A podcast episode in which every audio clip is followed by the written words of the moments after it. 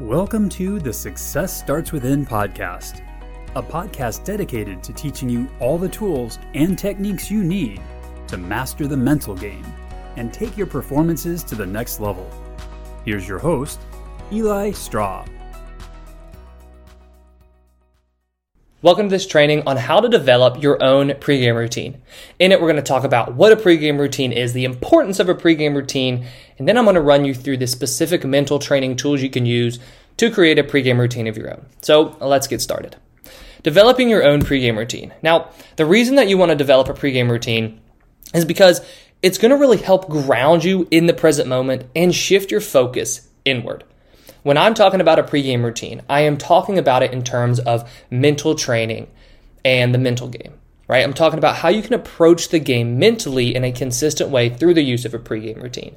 One of the things I firmly believe is that consistent outcomes come from consistency in approach, and that consistency in approach can be gotten through a well thought out pregame routine. So, when you're developing your own pregame routine, there are two phases that you want to pay attention to.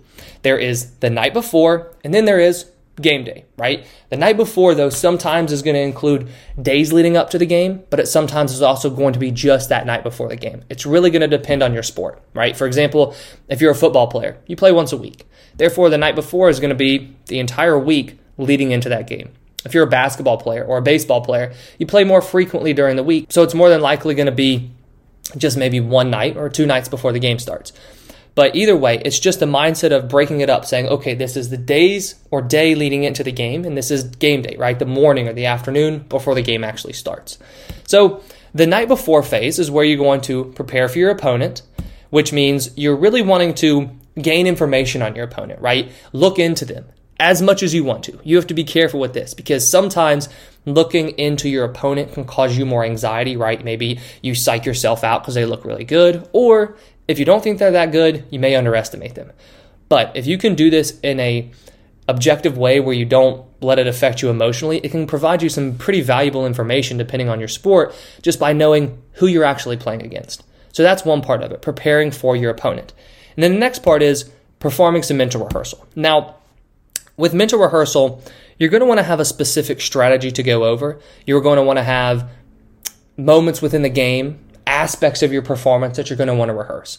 For this, what I would really recommend is thinking about your strengths and your weaknesses. Thinking about the times within your game where you lack the most confidence. Maybe you feel a little bit more anxious.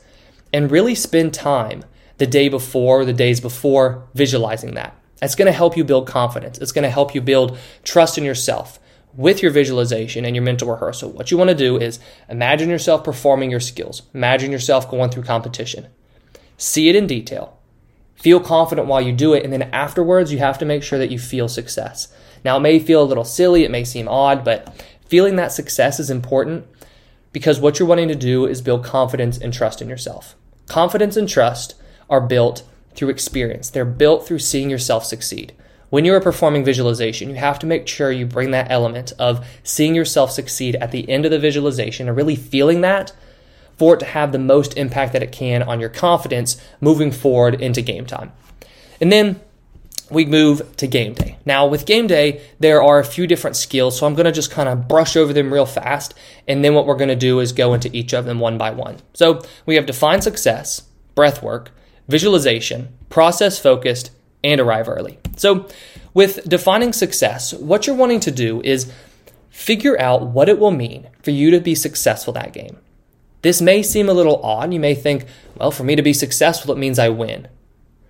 But I know that's what you want. You want to win. But by setting yourself something that you define as meaning success, you personally can build confidence and actually improve rather than being very black and white about your performance of it, it was either good or it was bad. Because sometimes you might do everything that you wanted to do and follow everything perfectly and still lose.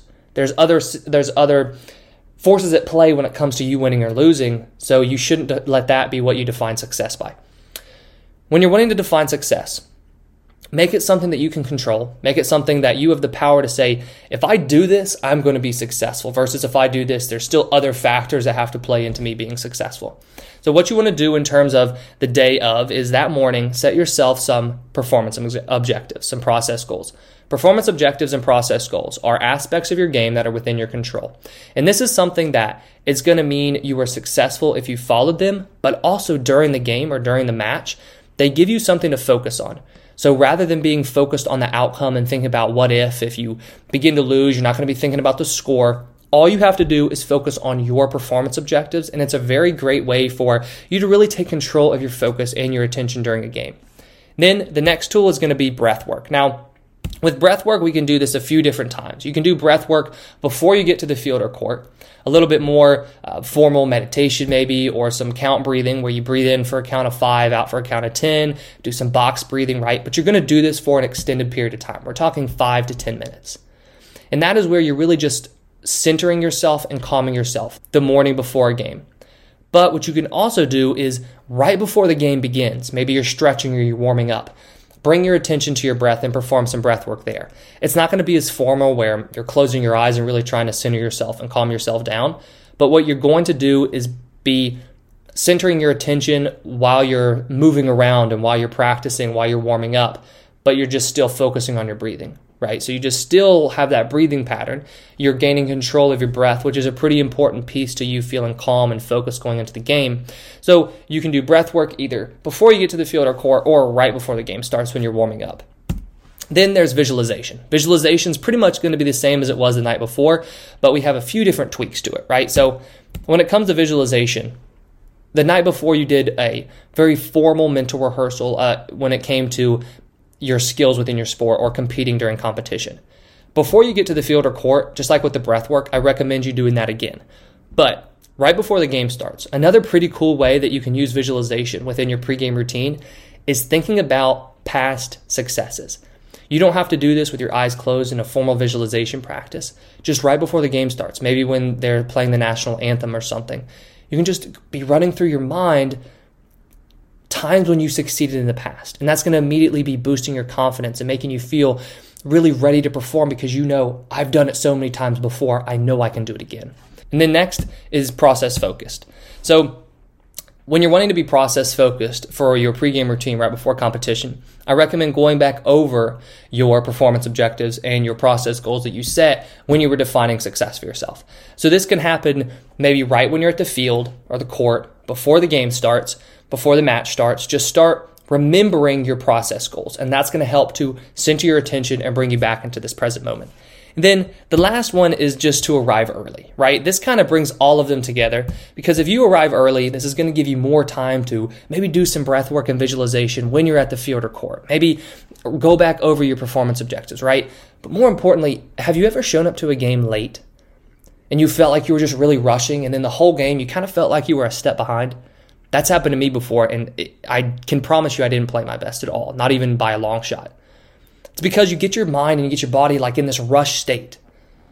To counteract that, if you can if you can help it, right? You can't do this if you're on a plane ride or you're on a bus trip, but if you can help it by arriving early, you give yourself plenty of time to get centered, get grounded, and get the right mindset, your performance mindset ready to be able to perform your best going into the game. So use these tools, make them your own, Take some of them, tweak them, leave some out depending on what you want to focus on, and craft your own pregame routine. Because a pregame routine is so important for you to have.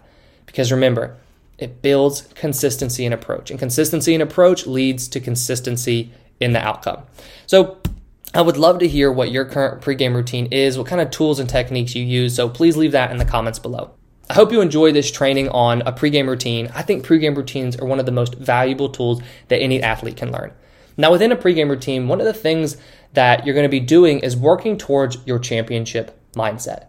But first, you have to know what your championship mindset is. And that's why in the description below, I have a link to a free training that I've created that walks you through step by step an exercise that will help you figure out and define your own championship mindset. So go ahead and click that link and start that free training for yourself. Thank you for watching, and I wish you the best of success in all that you do.